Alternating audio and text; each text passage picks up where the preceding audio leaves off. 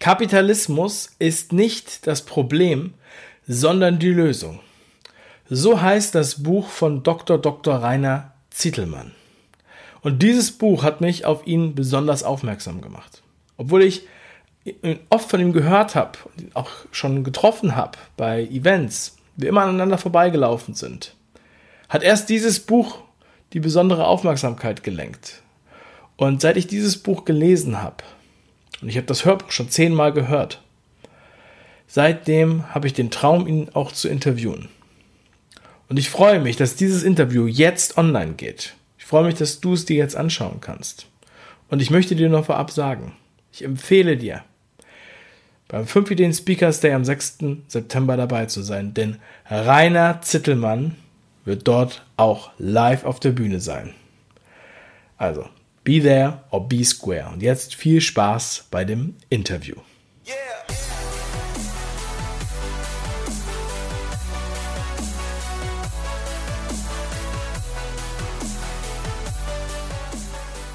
Herr Dr. Dr. Zietelmann.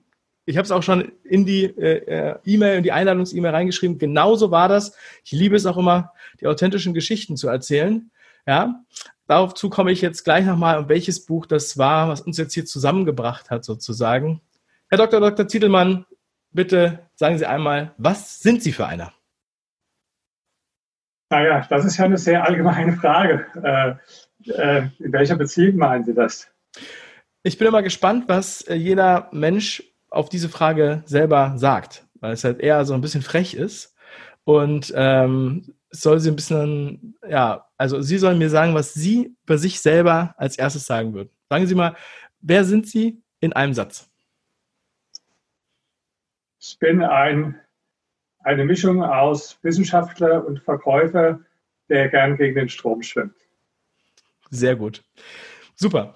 Also, Sie sind mir das erste Mal aufgefallen durch Ihr I Love Capitalism T-Shirt beim Immopreneur-Kongress in ja. Darmstadt. Ja, das ist natürlich erstmal auffällig. Man fragt sich, warum hat er das T-Shirt an? Wer ist das eigentlich? Dann hört man, ah, das ist ein Multimillionär, ja, Immobilien. Oh, das könnte eine spannende Geschichte sein, aber wenn man sich das dann nochmal genauer anguckt, dann merkt man, die Geschichte ist sehr viel spannender. Und das ist das, was ich vorhin meinte, dass ich zehnmal an einem Regal vorbeigelaufen bin. Und dann habe ich letztens mit ihrem Buch angefangen, was ich schon lange auf, als Hörbuch runtergeladen hatte, aber noch nie angehört hatte. Und zwar ist es das Buch Kapitalismus ist nicht das Problem, sondern die Lösung. Und dann habe ich das eines Abends angefangen, mir anzuhören. Und jetzt habe ich es mittlerweile zehnmal gehört, glaube ich. und weiter ähm, erzählt. Viele Teile aus dem Buch auch besprochen. Und habe gesagt, ich muss, ich muss sie unbedingt einladen, weil ich glaube, auch wenn sie viele andere Bücher auch geschrieben haben, ja, ist das, glaube ich, das ist so eine Art, das Fundament, das man erstmal verstehen muss, ähm, um loszulegen, um was umzusetzen, um auch Unternehmer zu werden wie dieses System hier eigentlich funktioniert. Herr Zietelmann, warum lieben Sie Kapitalismus? Warum tragen Sie so ein T-Shirt? Ähm, weil der Kapitalismus das System ist, das in den letzten drei Jahrzehnten allein über eine Milliarde Menschen weltweit aus bitterer Armut befreit hat.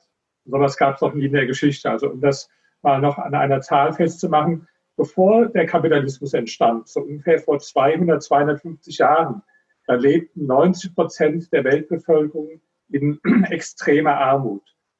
Dieser Prozentsatz hat sich seitdem reduziert auf 10 Prozent, also von 90 auf 10. Jetzt aber das Spannende, die Hälfte dieser Reduktion ist in den letzten 35 Jahren passiert. Äh, deswegen fängt ja auch mein Buch mit der Geschichte von China an, die die meisten hier gar nicht verstehen. Können wir vielleicht auch noch darauf zu sprechen kommen. Aber das ist einfach, deswegen sage ich nicht nur, ja, Kapitalismus ist das kleine Übel und ja, äh, irgendwo was Besseres haben wir nicht gefunden. Nee, ich bin begeistert von einem System, das wirklich so viele Menschen aus bitterer Armut äh, rausgebracht hat. Mhm. Ja, und ähm, das Interessante dabei ist auch, also Kapitalismus ist ja erstmal richtig negativ belegter Begriff heutzutage. Ja. Es ist ja auch ein Kampfbegriff, den ja Karl Marx in, im Kapital äh, äh, aufgreift oder, äh, oder nutzt. Und heutzutage ist er ja negativ ähm, verbunden, ja, und es wird ja. immer wieder so genutzt. Aber sagen Sie genau das Gegenteil ja? und laufen auch rum mit I Love Capitalism, ja. Ähm, wie ist das Feedback darauf, wenn das so, äh, also in der, in der, in der Öffentlichkeit, die Medien, das Publikum, verstehen die das? Also das ist natürlich äh, geteilt und das soll ja auch provozieren. Also wir haben manche gesagt, warum äh, nennen Sie das Buch nicht ein bisschen anders, irgendwas mit Marktwirtschaft oder soziale Marktwirtschaft. Ich habe gesagt, nee, das mache ich nicht, weil das sagt ja jeder heute ist dafür. Sogar Sarah Wagenknecht sagt, ich bin für soziale äh, Marktwirtschaft. Selbst äh, Kevin Kühnert wird es vielleicht noch sagen. Da löse ich ja keine Diskussion mit aus. Deswegen sage ich bewusst Kapitalismus, weil den Begriff Marktwirtschaft, den, den, der ist bestimmt, der ist eigentlich schon von den Antikapitalisten irgendwo geklaut worden. Ja? Und deswegen benutze ich den Begriff Kapitalismus dann kommt man auch gleich in die Diskussion, weil die Leute fragen, so wie Sie, warum äh, bist du eigentlich für Kapitalismus? Und natürlich dann auch fragen, was ist überhaupt Kapitalismus und wie stellst du dir das vor? Ich finde auch, äh, seitdem ich das Buch kenne, äh, ist, es ein, ist es ein toller Hinweis, weil das, was da, was da steht, ja, das ist so eine, das müssen die Leute einfach lesen. Ja, und diese Diskussion habe ich schon oft geführt. Also ich war äh, immer wieder wird dann, sagt dann irgendjemand selbst, ähm, sagen wir mal, eher freiheitlich denkende Menschen sagen dann, dass Sozialismus gar nicht so schlimm wäre oder irgendwie sowas. Ja? Und ähm, ich bin aus Ostberlin. Ja? Ich bin in, äh, in, der DDR geboren, mit meiner Familie geflohen nach Hamburg. Ähm, ja, um, umgekehrt wie der Vater von der Merkel, der ist ja von Hamburg in die DDR äh, geflohen. Wussten ja. Sie das? Ja, ja, ja das ja? Also gibt es nicht viele. Normal fliehen die Leute ja vom Sozialismus in den Kapitalismus, ist ja überall auf der Welt so. Auch ein schöner Beweis. Also wer, wer schon von der, äh, äh, von der ähm, Bundesrepublik in die DDR, also das war, wie gesagt, der Vater von der Merkel ist eine seltene Ausnahme. Offenbar war schon bei dem, was ich so ganz richtig vertrate. Aber normalerweise, dass jetzt Leute von, sagen wir, von Südkorea nach Nordkorea fliehen oder von Miami nach Kuba oder von äh, äh, Chile nach Venezuela, das ist ja doch sehr, sehr selten der Fall. Und das zeigt eigentlich schon ganz viel, ja. Ist so. Und ich war auch als, äh, als, als, als Kind, ja, mit 14, 15, 16, da habe ich auch noch gedacht, äh, Sozialismus äh, ist toll, ja, äh, hätte das so unterschrieben. Und lustigerweise, ich habe angefangen, erst Bücher zu lesen, als ich Zivildienst gemacht habe. Ja, dann habe ich soziologische Bücher gelesen und eins der ersten Bücher, was ich dann gelesen habe, war die inoffizielle Biografie von Mao von Jung Chang in Südkorea verlegt. Ein 800 Seiten Buch. Und das hat mich total schockiert. Ich wusste gar nichts über Mao. Ich erwähne das, weil heute sind sie der Unternehmer, Multimillionär, I love Capitalism, aber, und da denken auch alle, ja gut, der ist Unternehmer, natürlich mag der Kapitalismus, so ungefähr, aber sie haben begonnen und haben sich selber Mao, Maoist genannt, Marxist genannt, also kommen von, von einem ganz anderen Spektrum die Frage ist, wieso waren Sie, wie, oder wie wurden Sie Maoist und wie kamen Sie von da weg? Also erstmal, ich habe mich schon sehr, sehr früh für Politik interessiert. Übrigens, wen das im Detail interessiert, es gibt meine Autobiografie, die heißt Wenn du nicht mehr brennst, starte neu. Da erzähle ich die ganze Geschichte ausführlich, die ich jetzt aber mal ganz kurz erzähle. Ja? Also ich habe schon mit acht Jahren einen Brief an Willy Brandt geschrieben mit politischen Karikaturen, habe auch eine Antwort von ihm bekommen habe ich auch dokumentiert in der Autobiografie, war also schon sehr früh politisch interessiert und habe dann mit 13 Jahren an meiner Schule eine rote Zelle gegründet und eine Zeitung herausgegeben, die hieß äh, Rotes Banner. Ja? Und ähm, ich war also in der Tat äh, Maoist, ja damals, äh, das war so ja kurz nach der 68er Bewegung, also das war so 1970, wo ich dann meine rote Zelle gegründet habe. Das waren so die Nachfahren. Da gab es eine ganze Menge maoistische Gruppen und äh, ja, wie das oft bei jungen Menschen ist, auch heute bei den jungen Leuten, die irgendwo dann Öko, Fridays for Future, da, da äh, sucht man nach Utopien, da träumt man von einer äh, besseren Gesellschaft, was ja auch an sich erstmal völlig okay ist.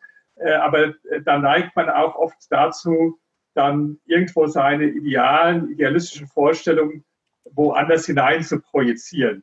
Und jetzt DDR oder Sowjetunion, das war mir jetzt nichts, weil das war ja doch relativ nah da wusste man schon einiges drüber. China war so schön weit weg, da konnte man alle seine äh, Fantasien äh, praktisch hinein projizieren. Und ähm, ich habe jede Woche damals Peking-Rundschau gelesen. Das habe ich also direkt aus Peking geschickt bekommen in deutscher Sprache und die ganzen Broschüren aus China und habe da meine Informationen in Anführungsstrichen draus äh, bezogen. Oder abends habe ich dann um 11 Uhr Ratu Tirana gehört aus Albanien. Das war so der äh, Bruderstaat von China in äh, Europa. Ja? So, ja, wie kommt man dann da weg? Nicht von heute auf morgen. Das ist ja nicht so, dass, dass man dann irgendwann aufwacht und sagt, heute bin ich rote Zelle, morgen bin ich in der FDP zum Beispiel, sondern das ist ja ein Prozess, der, der dauert ja. Und bei mir dauerte der Prozess ungefähr so zehn Jahre.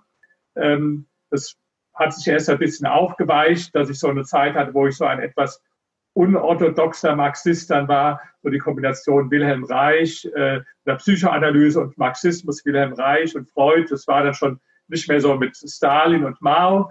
Und ja, dann waren doch für mich ein wichtiges Erlebnis, ähm, wo ich dann studiert habe, habe ich mich mit der Zeit des Nationalsozialismus befasst und mein erstes Buch und meine erste Doktorarbeit, die geht auch über Hitler.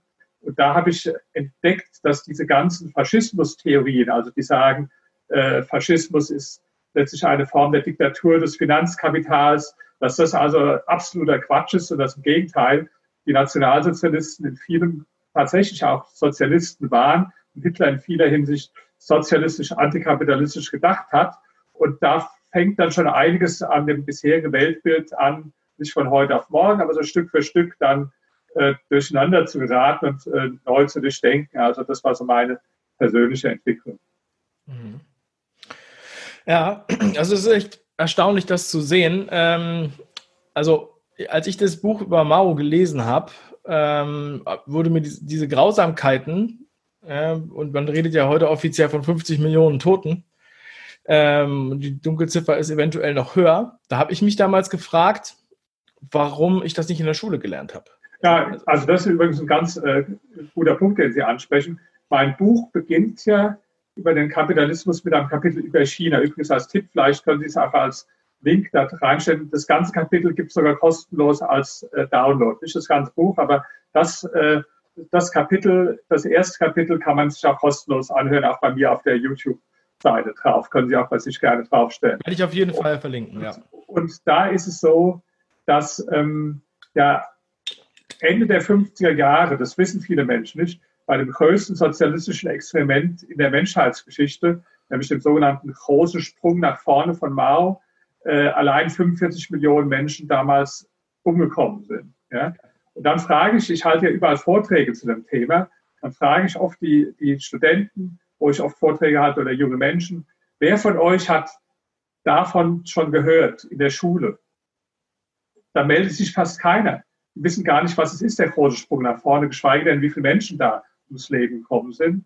Und das heißt, da ist sehr viel Aufklärungsarbeit zu leisten. In der Tat, wenn man sich damit beschäftigt, ist man geschockt. Aber jetzt das Interessante, äh, wie es dann weitergeht in meinem Buch. Das ist ja, was ist dann nach dem Ende der Mao-Zeit passiert? 1981 haben noch 88 Prozent der Chinesen in extremer Armut gelebt. Also das war auch so das Ergebnis der ganzen Mao-Zeit. Eine absolute Katastrophe. 88 Prozent der Menschen leben in extremer Armut. Heute ist die Zahl auf unter ein Prozent gesunken. Ja? So, und das muss man dann mal verstehen. Was ist da passiert? Und das ist für mich ein Beweis für die Kraft des Kapitalismus. Da fragen jetzt manche Menschen, ja, ist China denn überhaupt ein äh, rein kapitalistisches Land? Nein, natürlich nicht. China ist wie alle Länder auf der Welt ein Mischsystem. Es gibt keinen reinen Kapitalismus und es gibt auch keinen reinen Sozialismus irgendwo auf der Welt. Es gibt nur Mischsysteme. Ich habe so eine Theorie, die nenne ich die Reagenzglas-Theorie. Was meine ich damit? Stellen Sie sich vor, Sie haben ein Reagenzglas und da sind zwei Elemente drin. Kapitalismus und Sozialismus. Oder ich kann es auch anders nennen, Markt und Staat. Ja? Und dann gucken Sie, wie sich das Mischungsverhältnis verändert. Ja? Und je nachdem, wie sich das Mischungsverhältnis verändert, also ob Sie dann in das Reagenzglas mehr Markt eingeben oder mehr Staat, dann gucken Sie, was passiert. Also damit es nicht so abstrakt ist, jetzt mal ein Beispiel. China hat man dann halt angefangen, Deng Xiaoping mit ökonomischen Reformen, ganz einfach mehr Markt, ja, Privateigentum erlaubt, mehr marktwirtschaftliche Elemente. Ja, der Staat spielt heute immer noch eine große Rolle in China. Was viele Menschen gar nicht wissen, äh, ist, dass heute äh, 60 Prozent des Bruttoinlandsproduktes in China im privaten Sektor erarbeitet werden. 70 Prozent der Innovationen in China kommen aus dem privaten Sektor. 80 Prozent der Beschäftigung in den Städten, jetzt nur in den Städten gesehen, ist Privatwirtschaft. Und 90 Prozent von allen neuen Jobs, die in China geschaffen werden, äh, ist Privatwirtschaft. Das wissen hier viele gar nicht. Ja? Also das war schon diese Entwicklung, mehr Markt, mehr Privateigentum. Ergebnis, Zahl der armen Menschen ist von 88 Prozent auf 1 Prozent gesunken. So, und jetzt in Venezuela, was auch ein Kapitel ist in meinem Buch, hat man genau das Gegenteil gemacht. Da kam dann äh, 1999 Hugo Chavez an die Macht. Äh, seine Idee Sozialismus im 21. Jahrhundert fing dann an, wie alle Sozialisten, mit Verstaatlichung, mit äh, weniger Markt halt, weniger Kapitalismus, mehr Staat. Ergebnis, äh, Venezuela ist ja vollkommen vor die Wand gefahren seitdem. Da sind schon 10 Prozent der Bevölkerung geflohen. Der Rest der Bevölkerung hungert, ganz schlimm. Ähm, die Inflationsrate kann man schon gar nicht ermessen. Die war irgendwo bei 1 Million Prozent, so hoch wie nirgendwo in der Welt. Also da kann man ja sehen, wenn Sie jetzt an dieses Reagenzglas wieder denken, mit den beiden Bestandteilen Markt und Staat, ich gebe mehr Markt dazu oder ich gebe mehr Staat dazu, was passiert dann? Mhm. Ja, es ist wirklich sensationell, wenn man das auch mal, wenn man die, die ersten Kapitel ähm, oder also jedes, jedes Land sozusagen, was sie dann vorstellen, wo sie halt immer ähm, äh, ja, sozialistische und Markt, äh, also kapitalistische Systeme vergleichen. Ähm, das sind richtig spannende Geschichten, ja, äh, die man auch so noch nicht gehört hat. Und das geht halt von, von China bis äh, und Korea, Venezuela und dann aber auch Schweden zum Beispiel. Das ist das, warum ich es auch jetzt schon zehnmal äh, oder, oder es auch ihm weiterempfehle, ja, weil man auch über diese Länder sehr viel lernt, auch über die Kultur in diesen Ländern sehr viel erfährt. Ähm, und es immer wieder zeigt, auch äh, Afrika, ja, äh, zeigen sie auch ganz viel auf. Ähm, also ich muss sagen, das ist eigentlich, dadurch wird es für mich schon so ein, zum Standardwerk, überhaupt sowas zu verstehen. Ja, und das. Ähm, ja, das ist gut, was Sie sagen, auch mit diesen Ländern, weil mein Buch unterscheidet sich von anderen Büchern durch eine Sache. Sie finden keine Theorien bei mir in dem Buch, weil ich glaube, wir brauchen keine Theorien. Äh, ich sehe die ganze Geschichte als großes Experimentierfeld ähm, weil Sozialisten und Antikapitalisten, die diskutieren gerne über, äh, über Theorien. Ja? Und äh, die vergleichen dann irgendeine ideale Gesellschaft, die sie sich ausgesponnen haben, mit der Realität. Und da schneidet natürlich die Realität immer äh, schlecht ab. Das ist so ähnlich, wenn Sie jetzt, äh, sagen wir mal, Ihre Ehe vergleichen würden mit der Schilderung in einem Liebesroman, wo praktisch die morgen sich schon küssen und alles immer perfekt äh, harmonisch, so wie so Kiosk, am Bahnhofskiosk gibt es ja so Liebesromane, den die Frauen gerne lesen, oder die ideale Liebe. So, wenn die Frau jetzt ihre Ehe vergleichen würde mit dem Roman, ja, da wird sie ja sofort scheiden lassen, weil es sagt, meine Ehe ist eine Katastrophe. Aber da würde ihr Mann wahrscheinlich sagen, das ist nicht ganz fair, vergleich doch mal unsere Ehe lieber mit der Ehe von anderen Leuten. Das ist genau der Ansatz, den ich in dem Buch habe. Das heißt nicht irgendwie, ich vergleiche was ein Kopfkonstrukt, was ich mir ausgesponnen habe mit der Realität, und ich vergleiche Dinge, die man wirklich vergleichen kann. Also zum Beispiel Chile und Venezuela oder zum Beispiel China äh, vor und nach Mao oder Nord- und Südkorea, Bundesrepublik, DDR. Und Sie haben auch Schweden erwähnt. Äh, das ist wichtig, gerade die Kapitel über Schweden und Großbritannien, weil die Antikapitalisten, die werden ja dann immer sagen, ein Moment, erzählt mir nichts von Korea, von China, das ist ja nicht das, was wir wollen. Wir wollen ja demokratischen Sozialismus, freiheitlich, wir wollen das Ganze anders. Ja? Und dann sage ich, okay, dann gucken wir uns mal an, wo der demokratische Sozialismus verwirklicht wurde. Das war ja zum Beispiel in äh, Großbritannien der, äh, in den 70er Jahren, da, da war die Steuerrate bis zu 95 Prozent ging die. Also doch schöner, als ich das sogar Sarah Wagenknecht vorstellt, die 75 Prozent äh, Steuerlast haben will. Ja. Und in Schweden war es sogar so, da habe ich ein Beispiel erzählt, ist auch zum Teil Beispiele, die schon wieder lustig oder tragikomisch in, von der Astrid Lindgren, der bekannten äh, Kinderbuchautorin. Die das ist auch ganz toll, dass es damit die, drin ist. Ja, die hatte ausgerechnet, dass ihr Steuersatz 102 Prozent beträgt in Schweden damals. Und da hat der Finanzminister gesagt, ich soll lieber weiter Märchen schreiben, weil rechnen kann die nicht.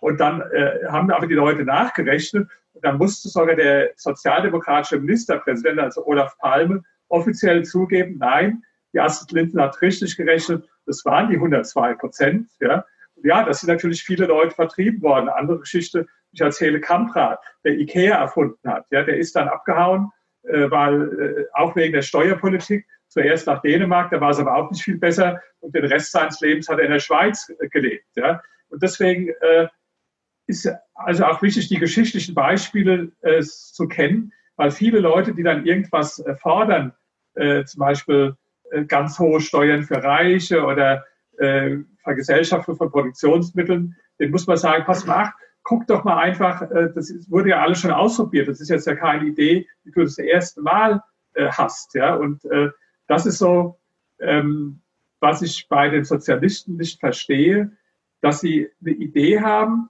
die immer, immer wieder ausprobiert wird und die nie funktioniert. Ja, und statt dann mal zur Erkenntnis zu kommen, die Idee an sich war schlecht, sagen sie, ja, wir müssen es wieder ein bisschen anders machen. Und äh, das nächste Mal scheitert es wieder. Also ein Buch, das ich sehr empfehlen kann auch. Socialism, The Failed Idea That Never Dies, geschrieben von Christian Niemitz. Mit dem können Sie auch mal ein Interview machen. Der ist auch Deutscher übrigens. Ein tolles Buch. Und der beweist geschichtlich, dass bei allen sozialistischen Experimenten immer der Ablauf identisch war. Das fängt an, auch manchmal mit gewissen Anfangserfolgen. Und überall auf der ganzen Welt, die Intellektuellen sind riesig begeistert. Das war sogar damals so bei, bei Stalin in der Sowjetunion, wo also viele führende Intellektuelle äh, weltweit äh, Stalin gehuldigt haben.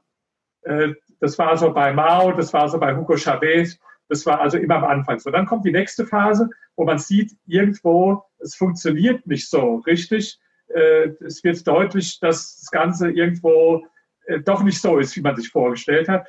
Dann gibt man die Schuld zuerst immer den Sündenbocken. Ausländische Spione haben es boykottiert, äh, wird dann in dem Land gesagt, die Kapitalisten, die Imperialisten, also zum Beispiel bei Venezuela, da, da sagen die heute immer die Linken, ja, das ist ja nur wegen den Sanktionen von den USA. Wenn die Sanktionen nicht wären, dann wäre alles wunderbar.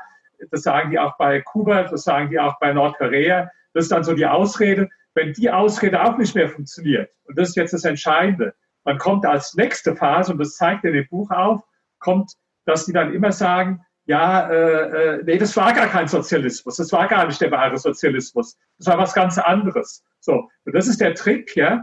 Äh, weswegen sie auch Sozialisten schwer mit wirklichen Beispielen widerlegen können, weil die sagen dann immer, ja, ja, äh, brauchst du mir gar nicht zu erzählen. Natürlich, Sowjetunion hat nicht funktioniert, Korea hat nicht funktioniert, Jugoslawien hat nicht funktioniert, DDR hat nicht funktioniert, Albanien hat nicht funktioniert, äh, äh, Kuba hat auch nicht funktioniert, Venezuela hat nicht funktioniert, aber ich habe es jetzt raus, die super Idee, wie es endlich äh, klappen wird. Ich bin der Erste, der es weiß. Oder da wundert man sich dann, wenn man sagt, Mensch, was ist es für eine Idee, die 100 Jahre lang wie funktioniert hat? Das ist ja schon irgendwo eigenartig. Und da, da habe ich auch in meinen Vorträgen immer so ein schönes Beispiel, ähm, wo die Leute dann, dann lachen müssen. Da sage ich, stell sich mal vor, äh, die Hausfrau backt einen Kuchen und lädt die Gäste ein, Kuchen essen und dann müssen die Gäste aber sich alle übergeben. Ja?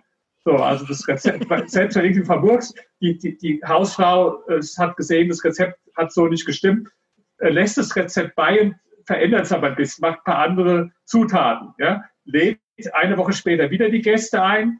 Jetzt leider, was passiert? Gäste müssen wieder kotzen, genau wie eine Woche vorher. Siehst du, Mensch, äh, irgendwie habe ich was falsch gemacht. Ich muss an dem Rezept was abwandeln. Dritte Woche backt sie wieder einen Kuchen, paar andere Bestandteile, Rezept wird variiert. Was passiert? Gäste kotzen wieder. Ja, so. Und dann macht die Hausfrau das 24 Mal immer wieder Woche für Woche und jede Woche übergeben sich die Gäste. Das heißt, also so eine blöde Hausfrau gibt es ja auf der ganzen Welt nicht. Das wird niemand machen. Aber genau das ist es, was die Sozialisten ja gemacht haben. Ja? Das heißt, immer wieder das gleiche Rezept, aber ein bisschen abgewandelt. Also in China anders als in der Sowjetunion, in Kuba anders als in Venezuela, in der DDR anders als in Jugoslawien, auch der demokratische Sozialismus dann in Schweden oder Großbritannien. Das Gemeinsame, es hat nie funktioniert. Und statt irgendwann mal zu sagen, das ganze Rezept war Mist, das ganze System war Mist. Ja? Und das ist das, was die nicht verstehen. Und das hat man sogar in Deutschland gehabt. Da gab es ja auch ein äh, sozialistisches Experiment, was viele gar nicht so benennen, was aber auch eins war, 1933 bis 1945, der nationale Sozialismus. Ja? Und äh, nachdem das gescheitert ist, hat man auch in den 50er Jahren Meinungsumfrage gehabt in Deutschland. Und da hat die Mehrheit der Deutschen, halten sich fest, tatsächlich gesagt, der Nationalsozialismus war eine gute Idee, die wurde nur nicht richtig umgesetzt. Ja? Also die, der gleiche Schwachsinn, ja, nee, das war keine gute Idee. Die ganze Idee war schon verkehrt und, und verbrecherisch auch. Ja? Und das ist das, was die Leute nicht verstehen, die dann immer sagen, ja, äh, wir müssen es noch mal anders machen und ich habe es jetzt rausgefunden, wie es wirklich geht. Also ich bin jetzt der Erste, nachdem es nach 100 Jahren überall auf der Welt gescheitert ist, ich heiße aber Gregor Gysi und ich habe jetzt das Rezept gefunden. Oder ich heiße Kevin Kühner und habe das Rezept gefunden. Und was keiner vor mir zu Wege gebracht hat, nirgendwo auf der Welt. Ich bin äh, als Gregor Gysi oder als äh, Sarah Wagenknecht oder als Kevin Kühner schlauer als alle anderen. Und ich sage jetzt euch, wie es geht. Ich denke, der Fehler, den die meisten da machen, und ich stimme Ihnen da hundertprozentig zu. Ich war auch, ich habe das, diese Diskussion auch schon geführt. 2009 war ich in Kopenhagen beim Klimagipfel, habe da gefilmt weil ich eine Doku ge äh, gemacht ja. habe. Ich habe früher Kinodokumentarfilme gemacht. Und ähm, ich war bei den Sozialisten in einer besetzten Fabrik. Ich habe mit denen geredet. Ich war mit denen da, die sich haben einsperren lassen, die als erstes die Pflastersteine geworfen haben, weil ich wissen wollte, was das für Leute sind. Ja?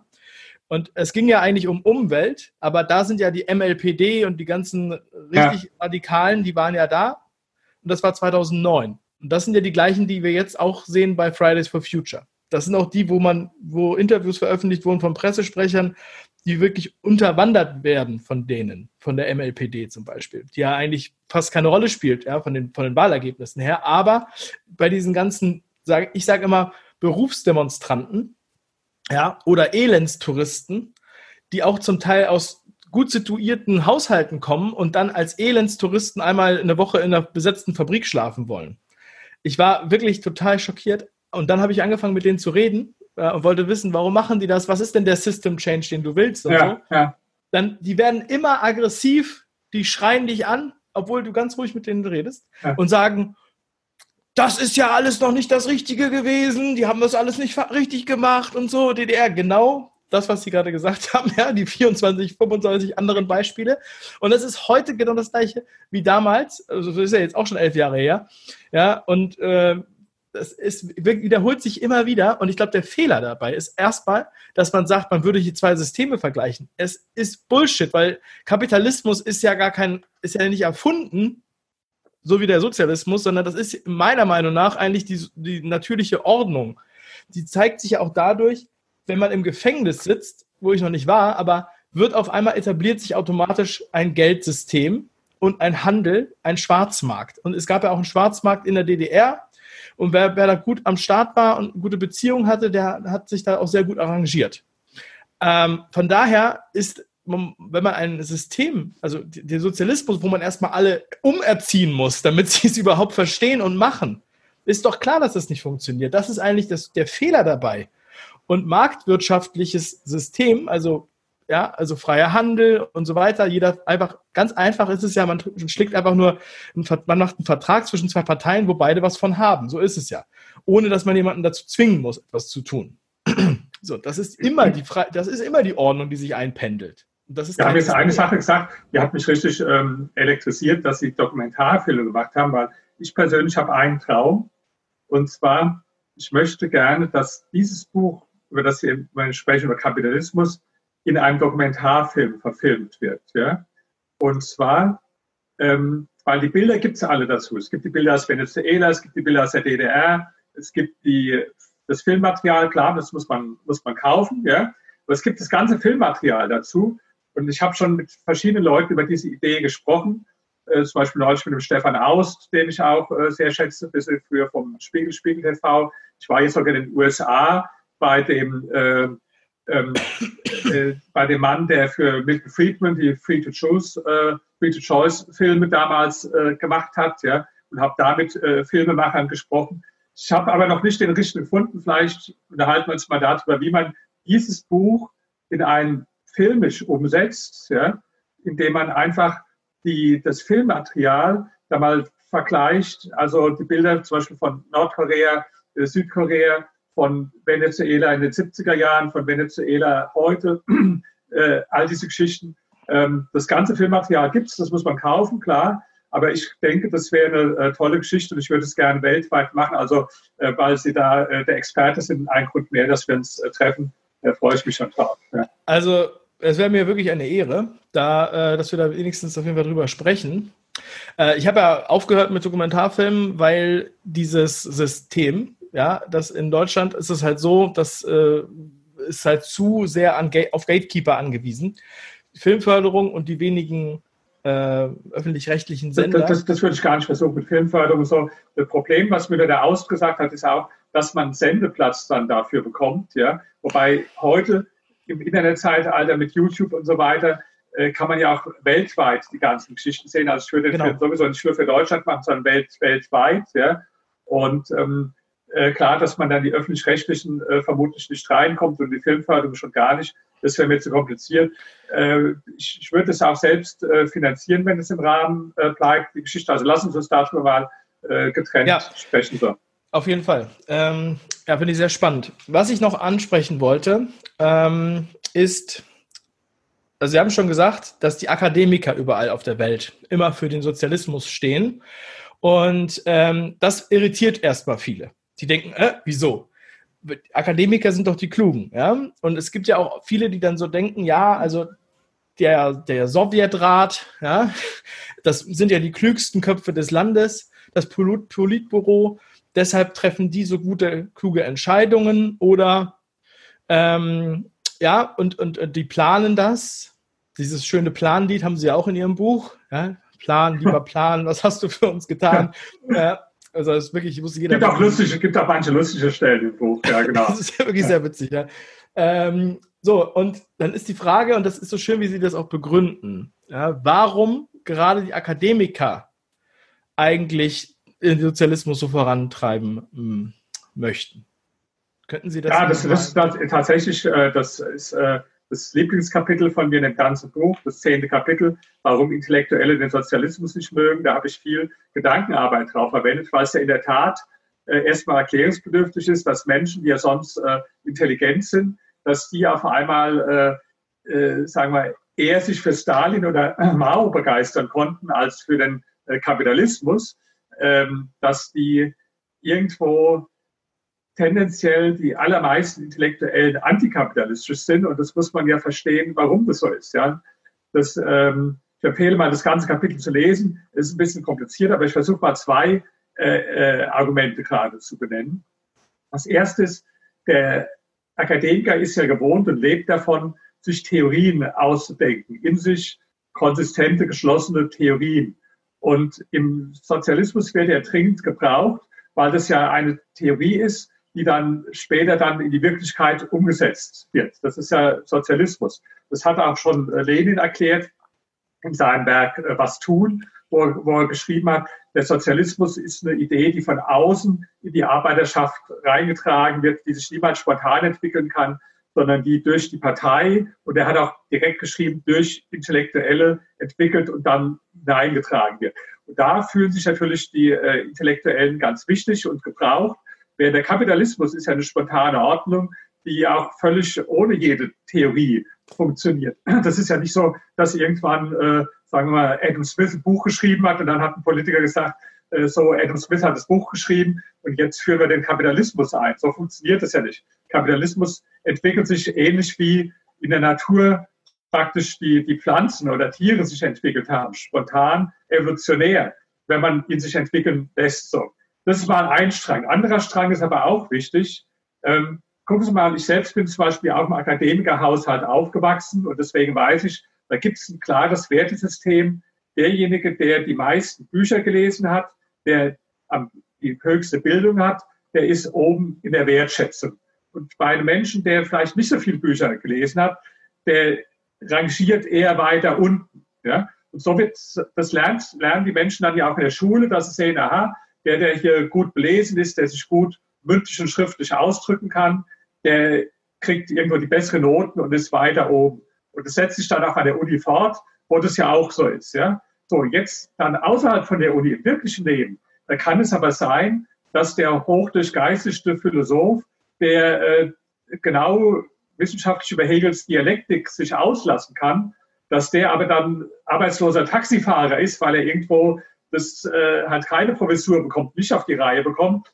Und sein ehemaliger Nachbar in der Schule, der immer in Deutsch so knapp an der 5 vorbeigeschrammt ist und sich nie so richtig gut ausdrücken konnte, der hat irgendwo fünf McDonalds-Franchise äh, und der hat dann das schönere Haus, das schönere Auto und auch noch die schönere Frau. Ja? So, und das macht den Intellektuellen dann natürlich vollkommen verrückt. Da sagt er, eine Ordnung, eine Marktordnung, die zu so einem falschen Ergebnis führt, dass nämlich mein ehemaliger Nachbar, der Deutsch äh, immer an der 5 vorbeigeschrammt äh, ist und der äh, auch viel schlechtere Noten hat und der viel weniger Bücher gelesen hat und der gar nichts von Hegels Dialektik äh, versteht und auch sonst die Philosophen nicht kennt, dass der jetzt das schönere Haus, das schönere Auto und vor allen Dingen noch die schönere Frau hat. Das darf nicht wahr sein. Das ist ein System, das ist völlig äh, äh, marode, das ist äh, falsch. Das muss man entweder ganz abschaffen oder zumindest muss man so weit korrigieren, dass man jetzt diesen reichen Menschen, die so erfolgreich sind,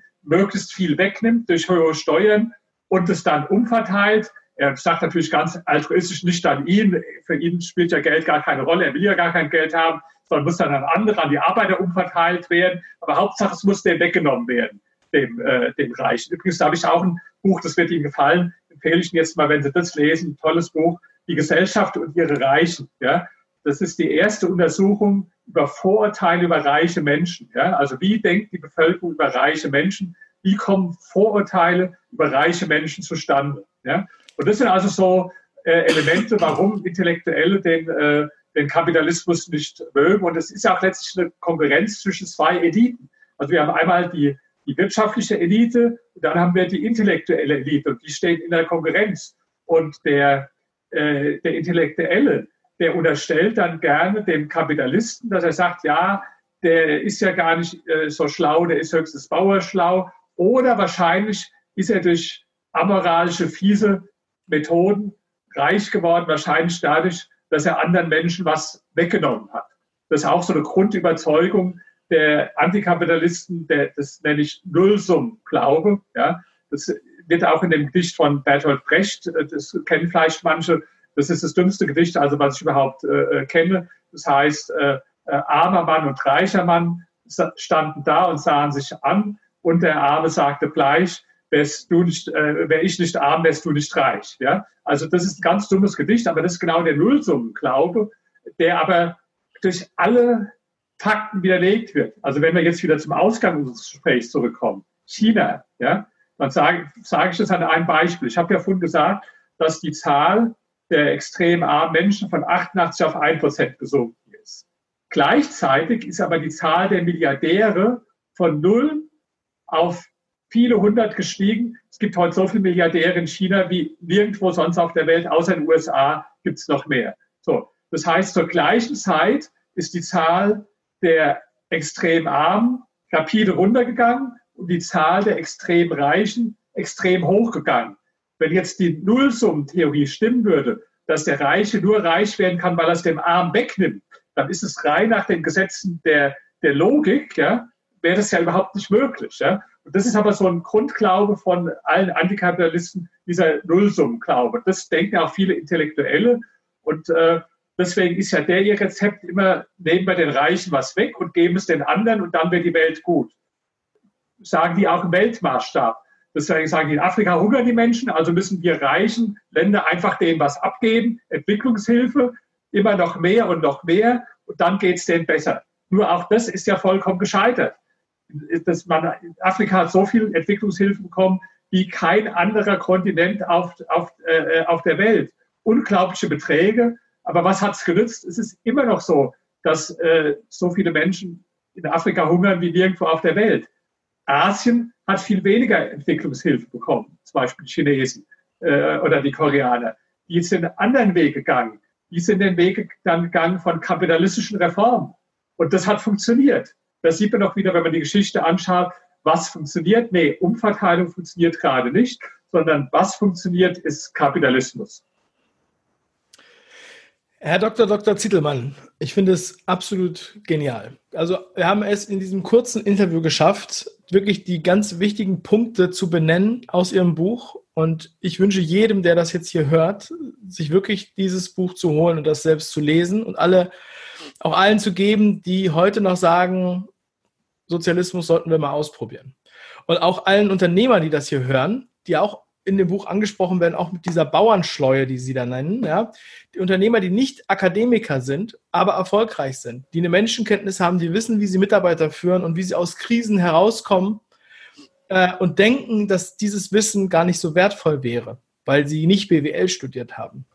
Und das hat mich auch nochmal, das habe ich auch schon zehn Leuten mindestens erzählt, seitdem ich ihr Buch äh, gelesen habe. Das ist sowas von phänomenal. Ja, und deswegen. Ja, also da, da will ich vielleicht nochmal gerade einen Punkt einhaken. Das, das ja. führt mich allerdings zu einem anderen Buch.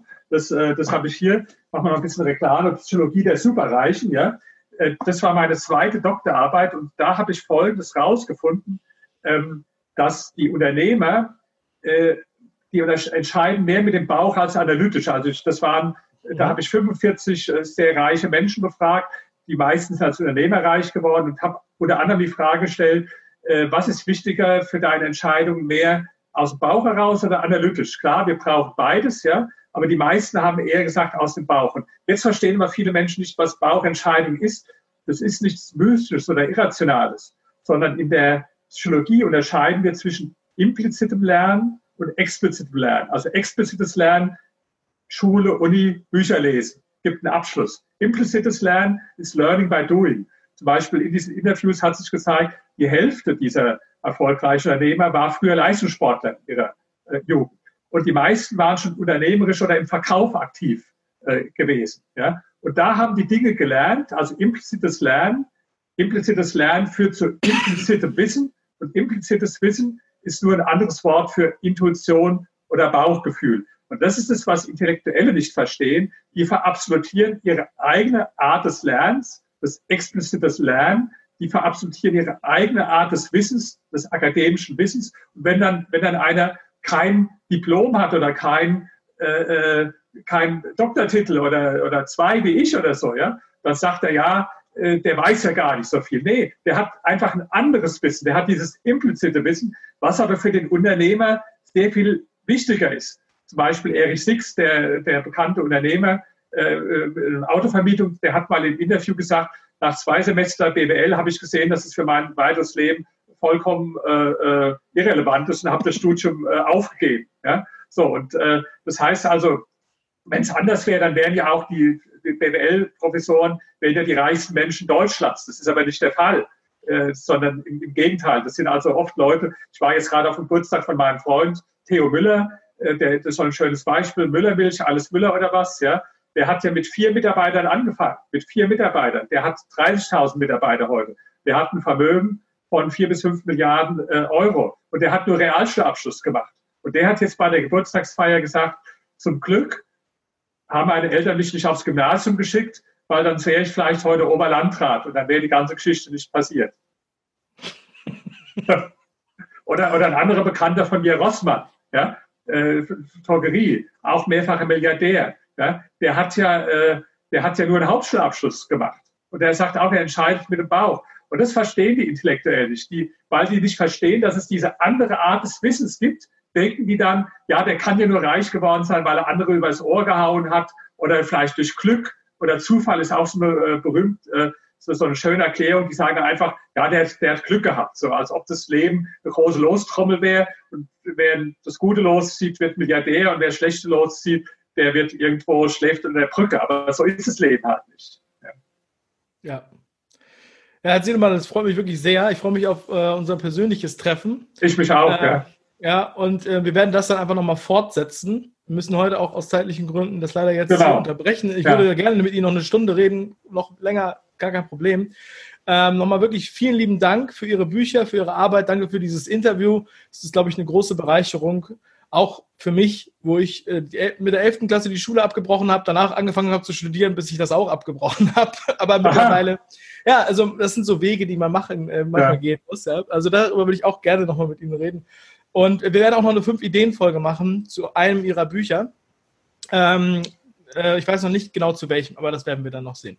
Also, an alle äh, Zuhörer und Zuschauer, ich werde alle interessanten Dinge verlinken, die Bücher, die äh, Gratiskapitel und so weiter, Ihren YouTube-Kanal ähm, und Internetseite und so weiter. Also alle Infos sind da. Dr. Dr. Zittelmann, vielen lieben Dank für Ihre Zeit und noch einen wunderschönen Tag.